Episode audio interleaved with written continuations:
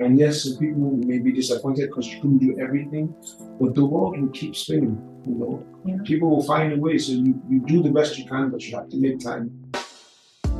What's up, beautiful people? Welcome back to Human to Human Season 4. So glad to be back together again. Human to Human Season 4 is brought to you by the Revolt Podcast Network, and this show is a space to reimagine self love, strengthen interpersonal relationships, and peel back the layers of the human experience, one conversation at a time. Now, to break that down, it means we're gonna laugh a lot, we're gonna cry a little, we're gonna learn some shit, and we are going to expand. I'm so grateful to be your host, Stacy Ike, and I've really missed you guys. There's gonna be a few new elements of season four. For one, I'm gonna be doing solo episodes this season, really looking forward to that. And if you haven't caught on by now, I love to reflect, and books are one of my favorite ways to do that. So, all of my recommendations are now going to be in a storefront for you to purchase at bookshop.org slash shop slash Stacey Your support there supports the podcast here, so I appreciate you in advance. Okay, let's get into today's special guest, Nigerian artist and actor, entrepreneur, and politician, Banky Wellington. This episode means so much to me because we got to shoot this in person in Lagos, Nigeria, earlier this year. And please believe me when I say that I'm going to go back to Nigeria and capture more moments like this because it was incredible. You may recognize Banky from the romantic comedy The Wedding Party or from his incredible music career as an award winning writer and artist. But in addition to those things, Banky and I moved through a very honest conversation about his journey getting into politics, learning true communication through his wife, and battling skin cancer three times. Before each episode, I like to share a song to add to your playlist, a book to check out, and a reflection question inspired by the episode. So let's get into it. This week's song of the week is made for you by Banky himself. This week's book is A Particular Kind of Black Man by Tope Folarin. And while you're listening, reflect on this question What is your love language? And how can you give more of it to yourself before requiring it from others? Now, let's get human to human with Banky Wellington. Quick disclaimer, guys this episode was shot in person in Lagos, Nigeria, with the help of my mom and my sister with really, really short notice. So please forgive me for the audio. It is not at the highest level, but if you can connect to the conversation, it's a gorgeous conversation. I promise you'll be able to connect to this. So, again, pardon me for the audio. Thanks for rocking with me. Enjoy.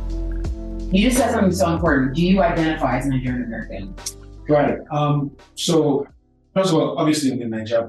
Right? Um, I'm a Nigerian. It's my heritage. It's my home. It's my heart. It's where my wife is. Where my son is. I'm from Lagos. I'm from Calabar. My mom is Calabar. My dad is from Lagos.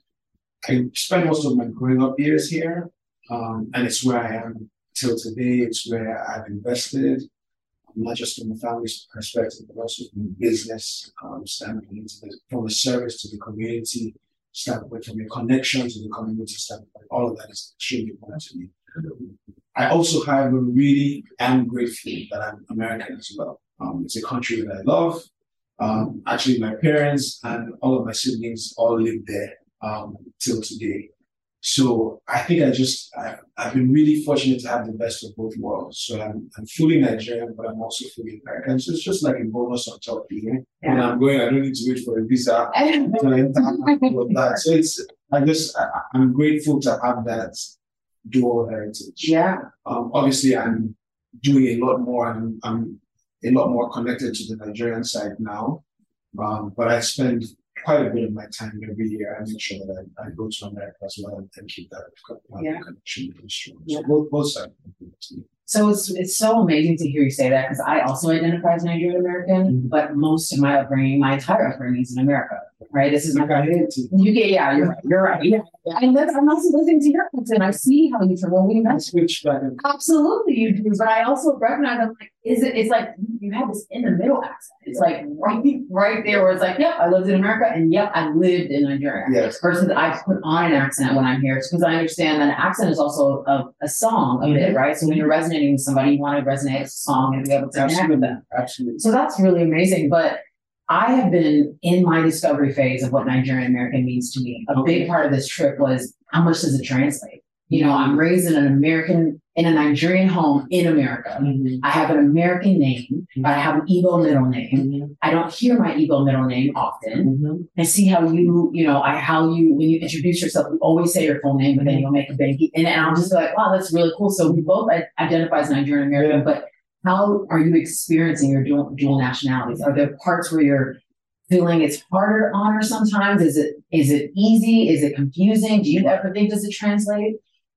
So um, I think I, I don't know that I see it as hard or I've ever really seen it as hard because it's always been who I am, right? So it's I've always been, you know, Olubankole Wellington, also known as Banky. You know, my, my father's nickname is actually Banky as well, so I got that nickname from him.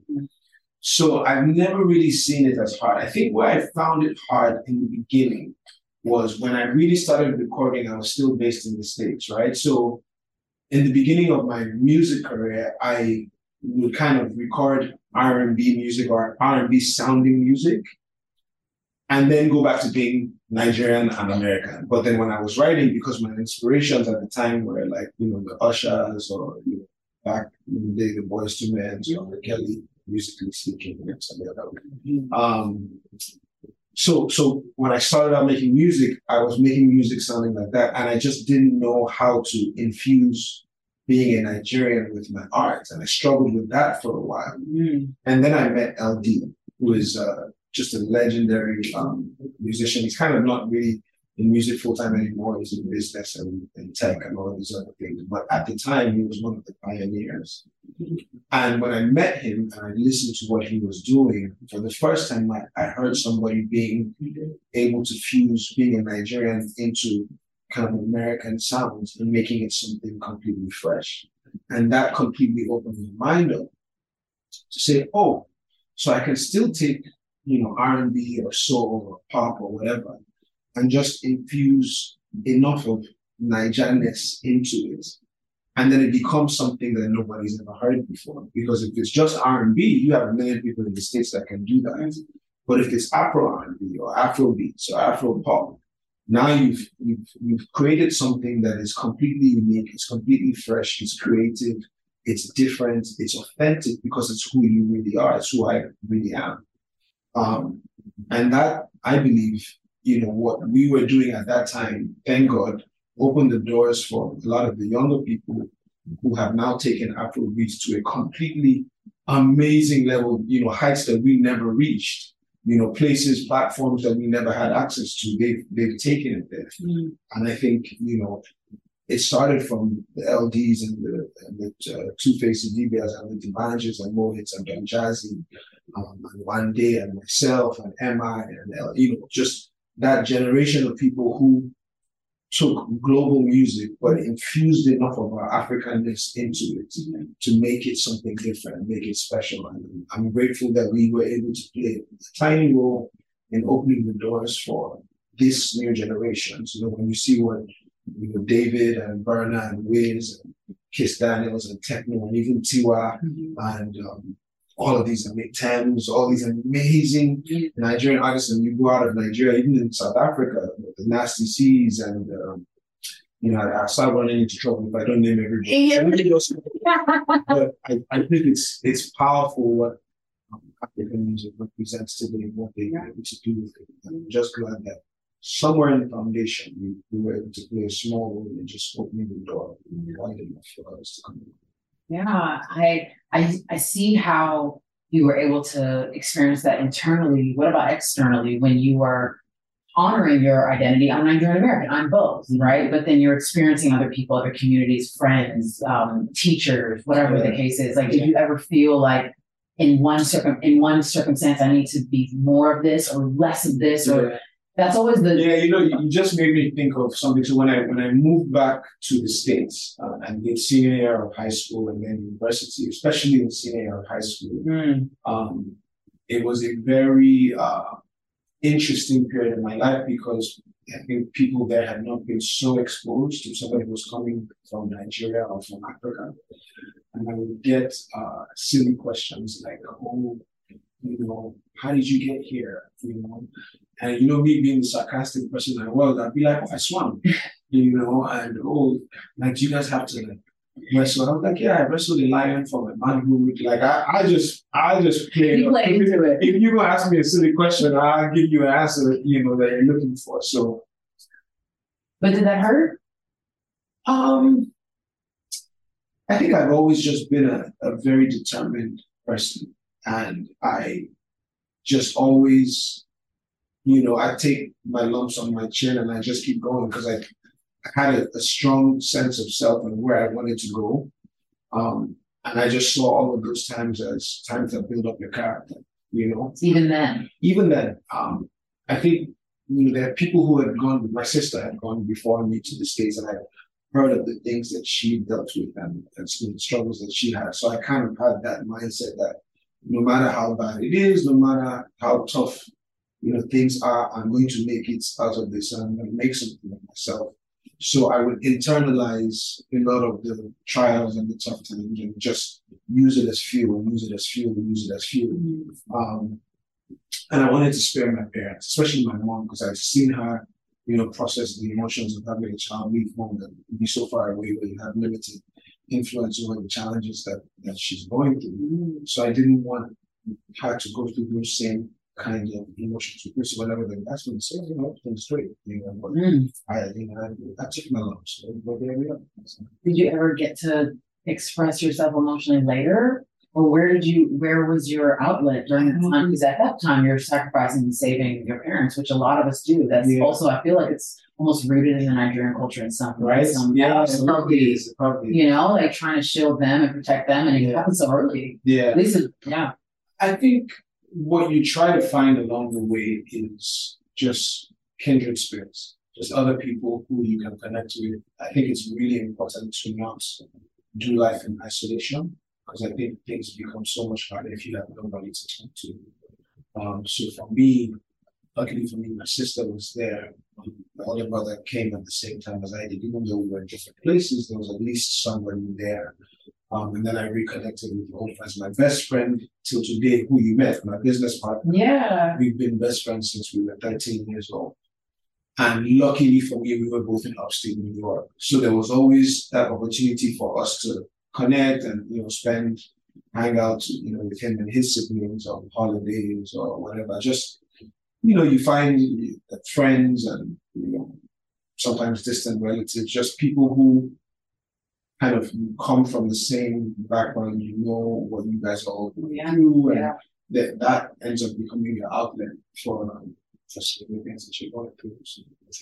First of all, having a friend that you've been friends with since you're 13 oh yeah, takes so much massive, growth massive. and like it's so impactful and amazing. But at the same time, you are in your 40s now.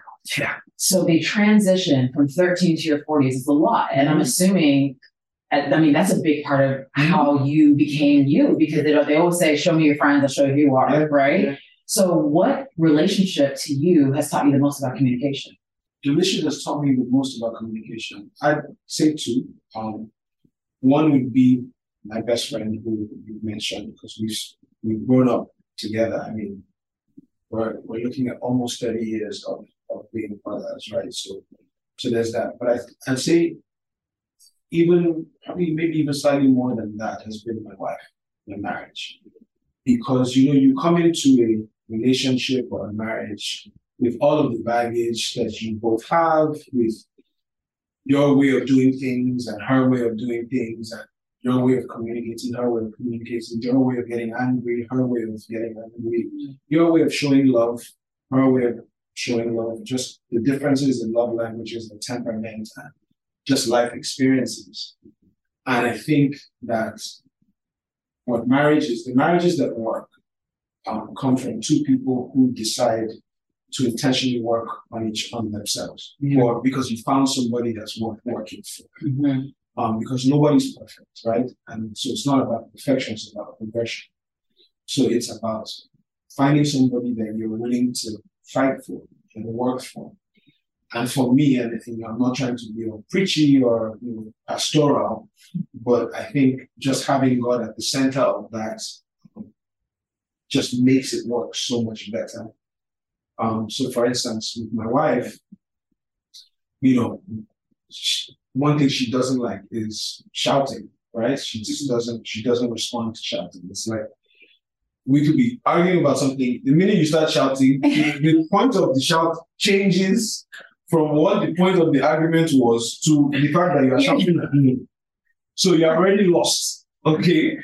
Um, and but I grew up in a family where, you know, if Arsenal is playing, we're shouting. Yeah. If the Super Eagles are playing, we're shouting. If Sure. Man U are shouting, if Happy we're shouting. Like Yeah. I grew from a we were very Sure. but she, you know, she, she grew she grew up in a circumstance where it was just her and her mom. So she wasn't used to that noise, you know, and for her that's immediately that happens, you know, she shuts down. Sure. So I had to learn to say, okay, if I I can communicate the way I want or the way I'm used to, but if I want her to hear me, then I have to change that, you know. And I learned about love languages. I didn't used to believe in all that, you know, when I was coming up as a reckless single man.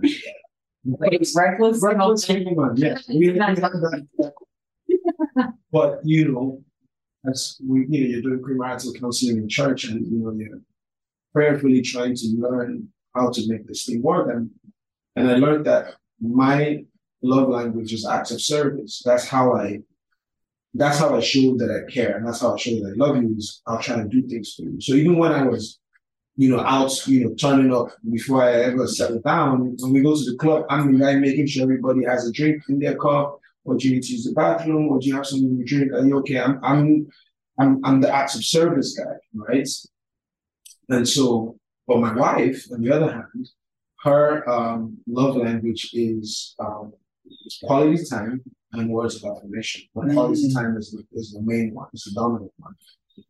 And so, for instance, in 2019, when I was running for office and running the businesses and doing a bit of music and and doing community service and so I was doing all of these things and especially when you're on the campaign trail, the one thing you don't have is quality time. Yeah. So, you know, we would, there was, there was a period, I told this story before where, you know, where there's a bit of tension. I mean, for people who've been in relationships, you know, when there's like tension, where It's it's, like not like right there's, there. there's not been anything said or it wasn't like somebody did Right. something, but there's just, the air is a bit, it's a bit Tense. tense. you Yeah. know, It's, it's a bit tense and cold Yeah. excuse me. And um, I remember then very clearly, That's a I was- hard time to communicate. I was getting frustrated because I was like, I'm on the campaign trail, I'm doing community service, I'm running the business, and but I'm still coming home to cook for you and waking up in the morning to make sure you have breakfast and going to the grocery store and just doing things that I love doing because that's how I show that I love you. But you know, the air was getting tense and you know, but just was getting cold and you know, that's when the devil will get in your ear and be like, Oh, she doesn't appreciate you. I mean, look how much you're killing yourself. And she doesn't even care. Da, da, da. And then this one day I'm I'm getting ready and I just about had it. I was like, you know what? When she feels like, you know, throwing the ice and talk to me, no problem. Yeah, but right now I don't I don't send like the Nigerian brothers. Yeah, I don't send that big. but um I'm getting ready and I, I remember I was was getting ready and I feel like I heard God say to me, but you know you're speaking different languages. Mm. It's like somebody arguing in Igbo and the other person arguing in Greek. And you're both getting more frustrated that you're not understanding what is wrong or what, what's upsetting me, and but you're speaking different languages. And then I remembered love languages. You learned about this. And love language is quality time. And that's the one thing you haven't been able to give. So in all of the things you're trying to save the world and be there for the family and provide and da, you're not giving her the one thing that lets her know Yeah. that you love. Mm. So in her mind, it's like, man, this guy doesn't really love me anymore. Yeah. So that day, I, I was in the bathroom. I called my office. I said, "Hey, I'm going to be late, so move my schedule by like four or five hours, whatever it was." And I took my tie and my shirt off, and I just went back into the room and got into bed and held her. And she just started crying because she was just like all the tension and the bad air, everything just melted because in that moment I showed her that, hey, you know, I know this is what what means something to you, and I'm willing to sacrifice other things to do that. Mm. And I think that's what marriage teaches you if you are willing to try, Mhm. and if you're willing to learn, and if you're willing to listen, Mm. and if you're willing to, to put in the work. And you know, we're both very perfect people. But you know, thank God, you know, we have him at the center and we're able to learn these things. And you know, every year we get a bit better. Every year we get what a story. Wow. What's your love language? Acts service. Okay. Acts okay. Service. Okay. And that, how, how did you communicate that to your wife? Oh, my acts I'm a I'm an active service guy. I I do the cooking in the house. I do the you know the grocery shopping. I you know anything that we need in the house, I'll go get it. Find the person who's going to fix it. Anything that's you know the, anything that's service related, um, I try to do because that's how I show that I can. So that's how you show and how you receive. It's how I receive. Um, I also like um, physical touch, which I didn't used to, but it's crazy that um the year that we were getting married, I um so I never used to be a cuddler or anything like that. But the year that we were getting married, I had my third battle with cancer. And I had to have this major surgery. I had, to, I had to have a couple of surgeries to, to properly deal with it. And you know, in the post-surgery recovery, you, you really can't move. I mean, you're all strapped up for you know, weeks at a time. And because I was so limited in motion, I started drawing strength from just being able to sit next to my wife and just, you know, our hands are touching, our feet are touching, and and just that period of just being able to depend on somebody and and draw strength and love and encouragement from just that touch made physical touch like such a big thing for me wow. that now I'm I'm I'm I'm soft. I'm a soft light guy. You know, I I we I love soft light. Bed at the end of the day, my leg was touching something. Right, right. I some kind of physical contact. Yeah. And, I all of a sudden become that guy, which yeah. I never thought that I was. Yeah. But I think also when you um when you find somebody that you're willing to try to do life with, yeah, you learn things about yourself. Right. You, they they help you find things that you didn't even know were there. You discover things um, emotionally, physically, sexually. You you discover things that turn you on, yeah. things that you like, things that you don't like, and and I think that's part of the beauty of it is just being willing to explore to do that, um, to do things. Were you afraid of any of those discoveries? Um, no, I think it'd be pretty fun. Mm-hmm. Um, it'd be pretty fun. I remember when we, I, will keep this a bit PG thirteen when we were, you know, when we just started, um, when we just got married and you know, uh, you know, doing what married people do. Yeah, absolutely. uh, she was, she asked me once. She's like, "What's your spot?" Like, you know, you know, what's your spot? I was like, I don't know. I, I just like to, just like to do what married people do. You know, I, I didn't, I didn't know that I had a spot actually I love it. and then just over time, we discovered it. And the spot is like a light switch. Yeah. Hallelujah. Song. Yes.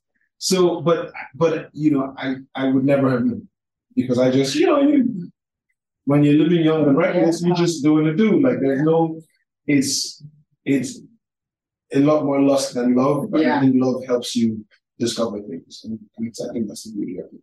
Do you think in first of all you identified it as a reckless single man phase, right? Do you think everyone is entitled to a reckless single phase and needs that in order to to be in a marriage a little bit more wholeheartedly, or I think there's not? a danger with the reckless single phase mm-hmm. where there's a level of addiction that you can fall into that makes being married harder, not easier.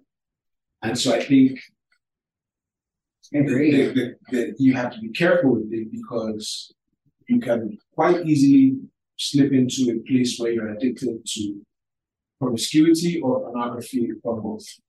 And those things are very, very difficult to fight and to come out of. And to be able to be committed to somebody that you truly love and you truly care about. So while I don't um I don't want to come off as a prude, I think it's healthier to not be completely reckless. Um, it's healthier to wait for who God created you to be with and then discover life with that person and have all the fun that we want, you know, in, in the confines of the healthy marriage. As opposed to saying, oh, you know, I'm going to go to Prodigal Son route, which I did. But I know the demons that I had to battle and, the, and the wars that I had to fight, even internally in myself, to be able to come out from that and, and to reconnect to um, a relationship. It's not it's not the easiest thing in the world. So I think young men and women have to be careful um, what you allow yourself to be exposed to. I mean, something which you know you may casually think is harmless, like porn, right? You think, ah, you know, I'm not sleeping around, I'm not catching any STDs, I'm not getting anybody pregnant.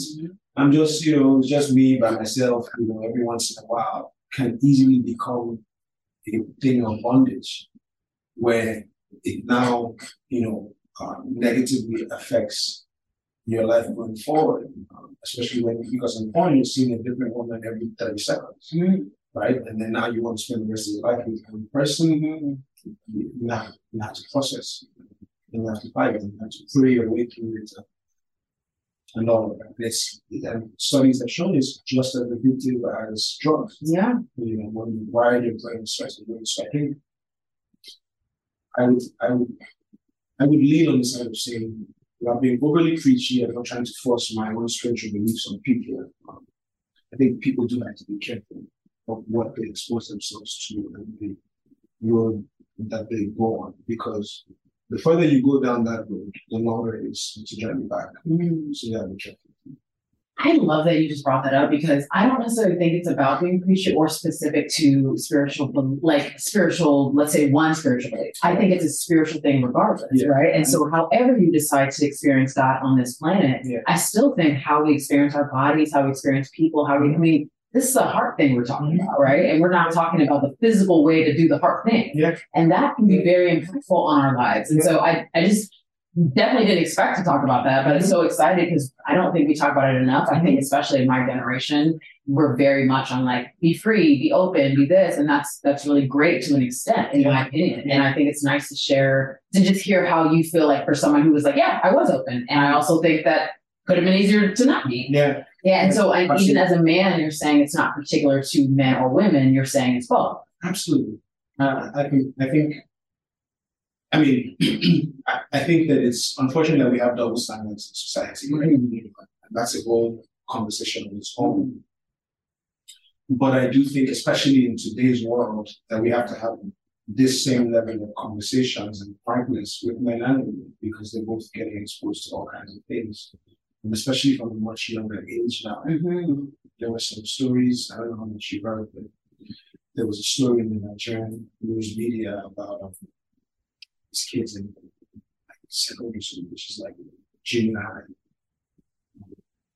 just what they had gotten up to. And I don't get into the specifics of it, but it's clear that kids these days are exposed to a lot more. Um, there's so much they can stumble on just opening a phone. Yeah. Are you 18? Yes. Yeah, right, right. You know, it, you know, it's not it's not hard to access. Yeah. I think the, the temptations are the same. The access has just become a lot easier. So mm. for, for men and women, for boys and girls, we have to have these frank conversations um, and hopefully get, and I'm learning as I go. I got a two year old son, right? So I don't even know what age do I start having these conversations with a friend of mine um, and his wife. We were, we were visiting them in the new year, and they have a daughter that's four years old, four or five years old. And they were telling us how they had to have conversations with her about what's a bad word, you know, what's this, what's that, because everywhere they turn, it's there. You know, it's in the music, it's in the film, it's in the videos, it's everywhere. You know, your daughter is four or five years old, she's very impressionable, and her favorite artist might be an artist that, you know, is a bit sexual in nature. So you have to, you know, do all you can to navigate that space. And I'm prayer, my, my wife and I are prayerfully um, trying to figure out, you know, how do you, you know, how do you, because you're not going to be with your child every, know, every minute of the day and they don't go to school. And my son started school today, by the way. Mm-hmm. I'm very excited about it. Congratulations. Yes, cry, not cry? He did very good. I mean, he, he, in the beginning, when we just walked in, um, you know, the kids were in an assembly and they were like, And he was like, whoa. I can on my parents. No, no, no, no. So he was holding on to, to my neck for dear life. Aww. But he didn't like, he didn't lose it. He just kind of was a bit hesitant. And then, you know, eventually he warmed up to it. And, and according to the teachers, he didn't really fire. He gave him a few no's. You want to do this? No. no. But he didn't, he didn't like lose it. So Y'all are they wanted- Hi, everyone. Jazzy Bell here from Women in Hip Hop Podcast. And if you're a fan of music, then be sure to check out and subscribe to Women in Hip Hop Podcast, a show that focuses on the many talents and influences from women within the culture. And is brought to you exclusively by Revolt Podcast Network, anchored in hip hop, powered by creators. Boundaries already. Yeah. Hey, yeah. I'm like, I'm good. I'm gonna be. he's very assertive. Yeah. You know, yeah, they say you have to be careful what you pray for. Because we prayed for all of this. And now it's here and it's like Zaya is like, no. Like, boy, if you don't, if you don't Oh my so, god. So first day of school, we're very excited. Uh, congratulations. That's so special. And I, I, I love hearing the different transitions you have made throughout your life, as well as seeing what, what your parents experienced, Mhm. how it's trickled down you as a parent, how we just identify some of the things that as young people we talk about, but you are like, okay, guys, like I'm a little older now and I can say all of it Yeah. doesn't really need to be said. Yeah. I really want to hone in on that because I think that's something that I just really don't think it's talked about enough. And I want, you know, part of human human is is just being able to impact people to be healthier in Mhm. all ways, Mhm. right? In their communication, in their interpersonal relationships, and their in their self love and Mhm. themselves. So I just want to identify and acknowledge what you just spoke about because I don't think that was light, and I appreciate you sharing. You've also talked a lot about the different identities that you hold. You are a father, you're a son, you are a husband, you are a musician, you are a businessman, you are in politics as we speak. We can go on and on. But I've also heard you talk about how you don't necessarily hold to titles, but you still carry them. Mhm. So which one of your titles right now is serving your inner child the most? I don't know if you would, and maybe because I'm not so big on titles, um, it'd be hard to, to hone into one title. I think what it is for me is the fact that I get to do what I want to do for a living. Because I think many people wake up every day and hate their jobs and they hate having to go to work and you know they they hate the grind of the day to day life and you know I think that's very tough on a lot of people. I think honestly the, the vast majority of the people um probably don't really like what they ended up having to do for a living and sometimes you just have to make those decisions.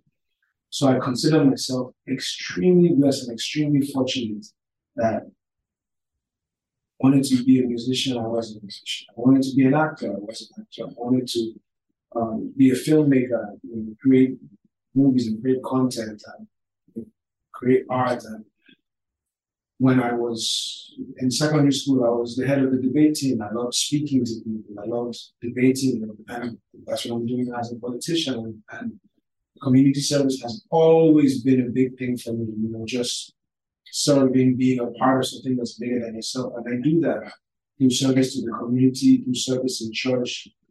And I'm just really fortunate because I think I'm one of the small percentage of people who have just just been blessed enough to do what you want to do for a living and be happy at it.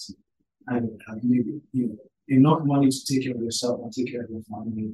I think you know, and then and then having that sense of meaning and purpose where you feel like God created you for something specific and you're chasing that. And that means everything. You can't put a price on on that knowing in your heart that man, this is what God made me to do. Yeah. Um, and I think for me, that's you know everything that I do now. I was somewhat attracted to and passionate about as a child. You know, from starting film, music, um, business, I was always very entrepreneurial. From speaking, from helping, from serving, from everything that I do now as a politician, as a musician, as a filmmaker, as a businessman, as, as an entrepreneur, as a servant of the community. I can trace back to my when I was a teenager and just caring about and being passionate about it at that time. And I think that's what you pray for. Yeah. You know, um, again, I come back to what I said earlier. It's not so much about money as it is about meaning. And I think that I found meaning in life. And that's good. So, I'm happy for you. That's so good. Now, the thing about finding meaning in life is that there are a lot of steps, Mhm. right? So right now we're saying banking in this version, where you can speak to the gratitude of Oh, yeah. your journey, right? Yeah. But we know going through skin cancer three times, Yeah. or being robbed, Yeah, or moving, Yeah. or having to Yeah. figure out your Nigerian American experience, or not living with your family. All of these things are steps to figure out how to find that meaning, right? Absolutely. We and I'm I'm only saying that because as people are listening, I want them to hear both parts of the journey. I want them to hear, oh my God, I can be happy doing what I want, and I can follow my dreams, but these are the commitments it takes to follow. my Mhm. So can we identify? I don't know if you have any specific stories you can definitely share, but if there's Oh man, that journey, right, No, no, no. never one thing. time you? But you're one thing. Because it's like Oh, that's a lot of things to take to go ahead and say, I followed it and it worked. Yeah. Because before it worked, it didn't work. Yeah, yeah, yeah. So there's a couple times you can talk about that didn't, work. Mhm. and then she thought maybe I should give up. Maybe so, and that's where I want people to feel, mm-hmm. hey, there is that story that you're gonna think like, oh, I can, I should just make a left, but keep going right. Mm-hmm. You didn't know that going right was gonna get you here, mm-hmm. but you chose to. What made you choose to? I believe that great destinies, I learned this a long time ago. Um, great destinies require great character. The character cannot be prayed into you. Character can only be built. And it can only be built when you go through difficult circumstances that build up your character and build up your faith and just you find the strength to keep going. Um, and honestly, that's been testimony me. Um, it's just when those tough times have come, somehow if I'm still alive after at, the- at the end of it, then you know, you know, I'm stronger or wiser or better off for it. So you talk about experiences, you know, you, you mentioned you know the one where I got robbed. So I moved back. So I came to Nigeria in 2007. And at the time, just kind of my sister was getting married, so I came to help out with the wedding, but I took some time off of work from company. because I just wanted to see what the scene was like. And then I went back in Valentine's Day 2008. Shortly before that, I quit my job and I said I was moving back here. But you know, in um, especially for anybody who's in entertainment, you start getting a little bit of fame way before you get any kind of fortune. Ooh, say that again. They need to remember. The fame, the fame comes way before the fortune. And so once people start seeing you back then on TV and they start seeing a video, they start knowing who you are. And your life becomes so much more expensive just because people know who you are. But you're not yet making any kind of money to, to, to keep up with that. So that 2008 year was extremely difficult. I remember at the time, Tunde, my best friend's older brother, Sheldon, who was also a business partner at the time, was kind enough to let me stay in his house. I always had somewhere to sleep. I always had, you know, a meal to eat. And I'm, I'm so thankful to him and his wife, Mom Jane, for that. But it was a difficult year, you know, like nobody's really paying you to come in and see. No, You're just you know, going. you're just, you're just there, you know, you're, you're arriving at the event early before the bouncers start preventing people from coming inside.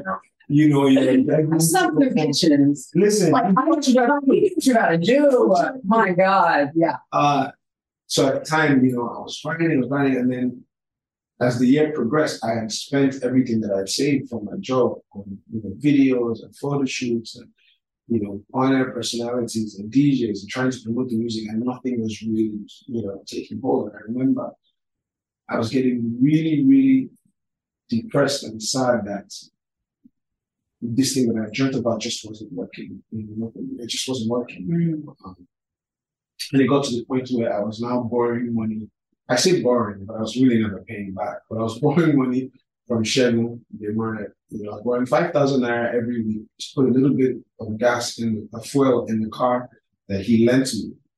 Um, he had a small knockabout car that he wasn't using. And also to just buy like airtime on the phone so I could go out and try and push my music. And I remember at the end of the 2008 year, I went to church for the overnight service, Crossover. the crossover service. And I prayed to God and I said, God, you know, 2009 has to be the year, you know, this thing has to work. I feel like I'm where I'm meant to be, but nothing is, is panning out. And I was, you know, I was, I was, I was struggling.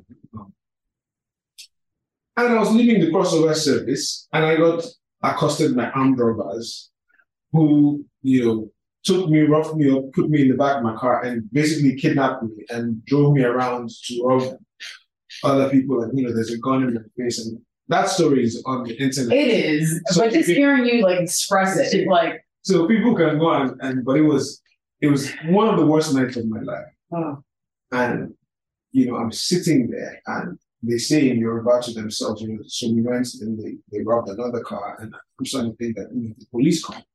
They'll open fire on us and say they killed five armed robbers. They don't know one of us is a hostage. Yeah. So then I heard them say to themselves that um, yes, uh, the guy who was driving said to the one who was sitting to the guys who were sitting beside me because I was in the middle of somebody else, really, and they're all strapped up.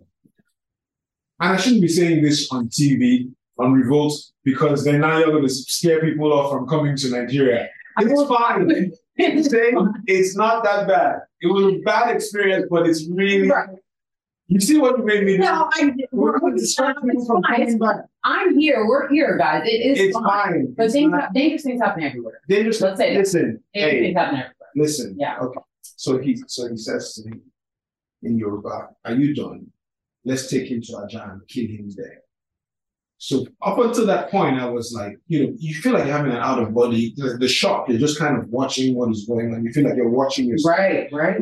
But when I heard that, I was like, okay, no, you, you know, we have some conversation. We, this is not how this story is going to end. So, so I um, I snapped out of it and I started trying to appeal to the guys in the back seat, like, you know, you know, big bro. This guy probably was my age, or so I know, I said, to one, I know which ones are big brothers. He was, he was, you know, we need to do that. I said, he's like, shut up, shut up, I'll, I'll shoot you here. da, da, da.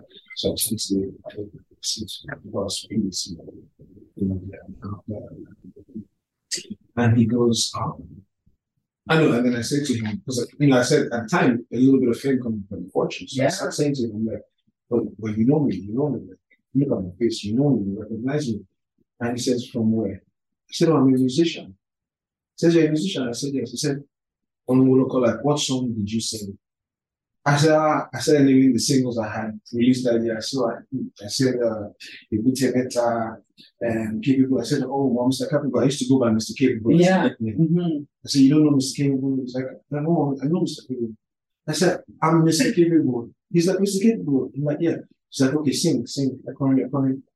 So I started singing in the car. This is Well, he got a gun in my face. Best pre-show I've ever done in my life. And then so he's like, you know, and, you know, they're all a bit drunk though, you know, so, so you can kind of see in the drug filled haze that starts into it. And at some point I was just like, you know what? I don't need to be talking to these guys. I need to be talking to God because, you know, this, I went to church. okay? I wasn't- got back. you know, I was coming from a process, like we need to discuss this. So, and that's when you remember the, the prayers your mom teaches you, right? So I started saying Psalm 91, which is a prayer for protection that took me, you know, years from success. He like you know, the place of the most high. Someone died in the shadow of the Almighty. The soul of the one out of vision of fortress now on the trust and showing his us. And I'm just saying, and then I get to a point and I see gone. And then I started. We are in the place of the you know, So what happened after the singing? I just started praying. I just put my head down and started. praying. Okay. And then he goes, and then he noticed me. He goes, Mr. Cable. And I look up and he says, Farabale, like, calm down, calm down. We're not going to kill you. I just went back. I'm just going to We are doing Because we don't know what you're. So eventually, um, so he, he kind of gets into the back and forth with the driver and says, No, I'm not taking the driver. Let's go to this place. And he drive into some completed building area. That was a, a lot of things are under construction. And pull over and he goes, Do you want your car? I said, No, you can have it. I just, you know, because by then they've taken my money, my phones, my necklace, my cap, my shoes, like they've just, you know, done what they need to do. So he goes, No, no, don't worry, then we can collect all my money from here. So he takes the key from the driver and tosses it and it says, I don't them. I didn't want to turn around to look for the key in the system because I didn't want them to shoot me in the back of my head. So I started to kind of back up to keep them in sight. And then he goes to me, my brother, he goes, I told you to enter your car, you're going, and you're still looking at me. if you want me to make noise here, I can make noise. My sister, I told her, I said, where's, oh, where's the thing? Let me, I don't know, I'm here talking with it. So, and so I drive home, oh.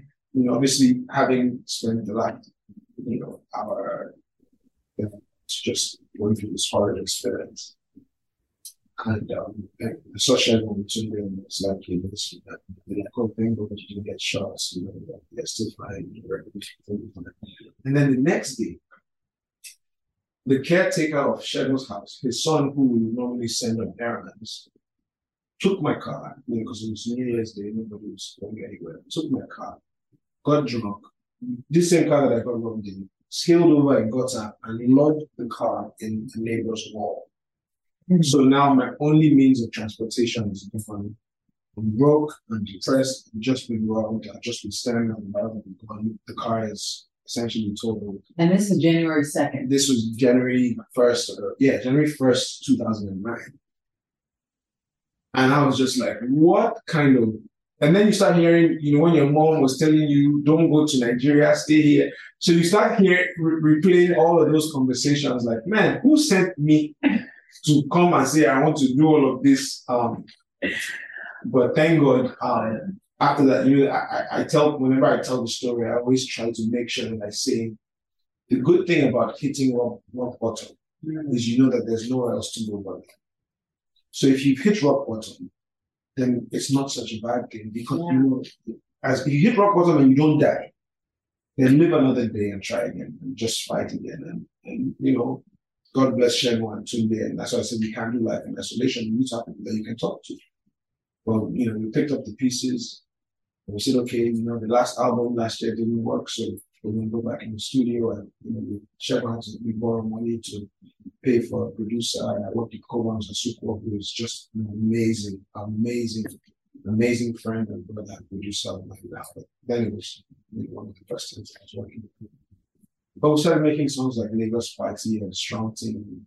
Songs what did what I was telling you before, which is infusing Nigeria yeah. into R&B or pop or whatever. And the rest is history. And we went from there. We had a bit of success. Finally, and then I set up the label, and we found some artists and some producers, DJs, and a sound engineer, you know, executives, people who have now gone on and done so much more than I ever could have dreamed of. Yeah. But it all came back to that moment of character building to say, do you throw in the towel now? or do you fight a bit more? You sometimes that's all that separates people who make it from those who don't, people who live their dreams from those who don't. Just the ability to find some way to keep hoping and to keep trying and to keep believing. Um, and to just not give up on yourself and what you think that God has placed inside of you to do. And that's the story. I purposely wanted us to bring that up so that we discuss again both sides of this coin because every time people see somebody in success mm. they think how can you relate to you because yeah. you're successful yeah. and i just i really think it's important yeah. to connect the human experience Absolutely. to connect how many parts of the experience get us to that next part Absolutely. and so again i think just sharing both sides again you're so beautiful in your gratitude but you also were beautiful in okay, God, what's the next step in 2009, 2008, and what's next? Mm-hmm. And even in that moment, even though it didn't feel good then, mm-hmm. you still chose to keep going. And through a story like that, mm-hmm. that's a big one. Yeah. That's a big one. I don't think everyone's going to be able to say that. I'm looking through my keys. That's not going to be a my story, but I'm just, I'm grateful you were here to be able to experience the other side of it. Thank you. You're welcome. Grateful too. Yeah, you're welcome.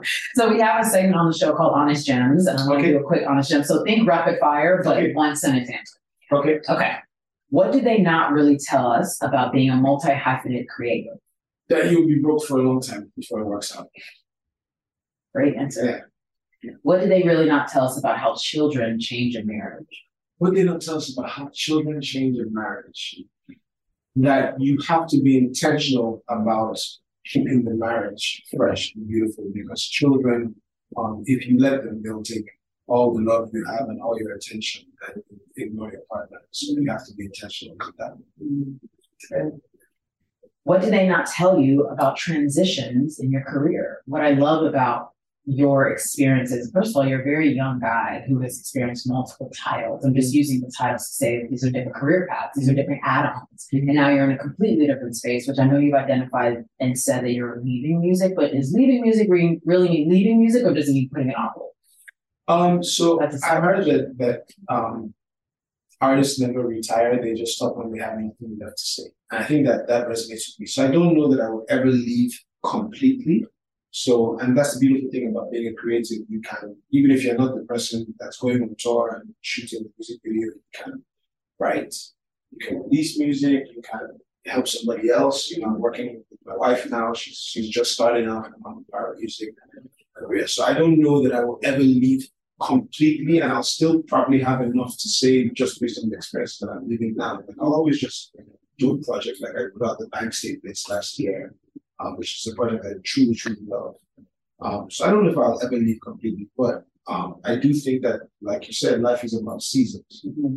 And this is a season of my life where it's clear to me that I'm meant to be in politics. It's clear to me that I'm meant to take these experiences from being a businessman, from being um, an entrepreneur in, in, film and music and all of these things, and from my education and just my years of experience and the way God has blessed me and opened doors for me, and taking that knowledge um, to put it towards our government space yeah. and trying to do things differently as far as being in government goes. So, so in this season of my life, um, and I really think for the rest of my life, that will take preeminence over anything else. But that's not to say that those things will be dead and gone. It just means that they take a bit of a backseat while I focus on this world. So, what do they really not tell us about transitioning in your career? What do they not tell you about transitioning? That transitioning can be difficult and beautiful at the same time. Mm. Difficult and beautiful at the same time going into politics is probably the hardest thing I've ever done, and I've done a lot of hard things.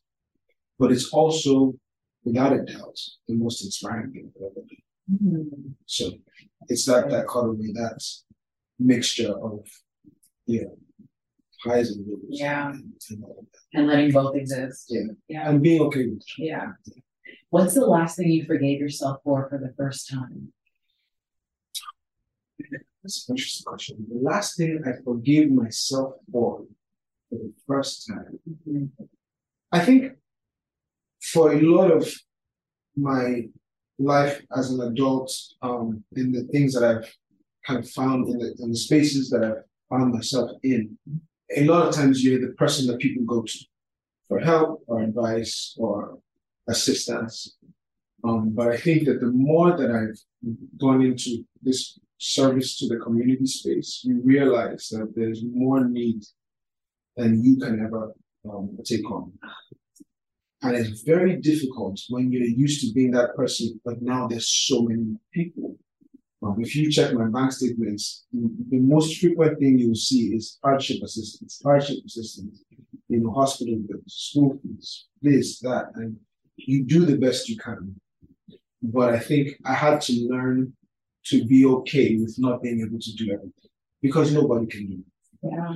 And I had to almost kind of process forgiving myself and just letting it go to say, listen, one thing I, I can guarantee is that I will always do the best that I can. And I'll always give all that I have to give. Once, once that is done, I have to be okay with not being able to do certain things. And there's sometimes people come to you or something, they don't know the headaches and the pain and what you are dealing with, and you don't you don't share that, right? But um, being okay with saying, "Hey, I'm sorry, I just can't, I can't right now," um, and even just something as simple as your schedule.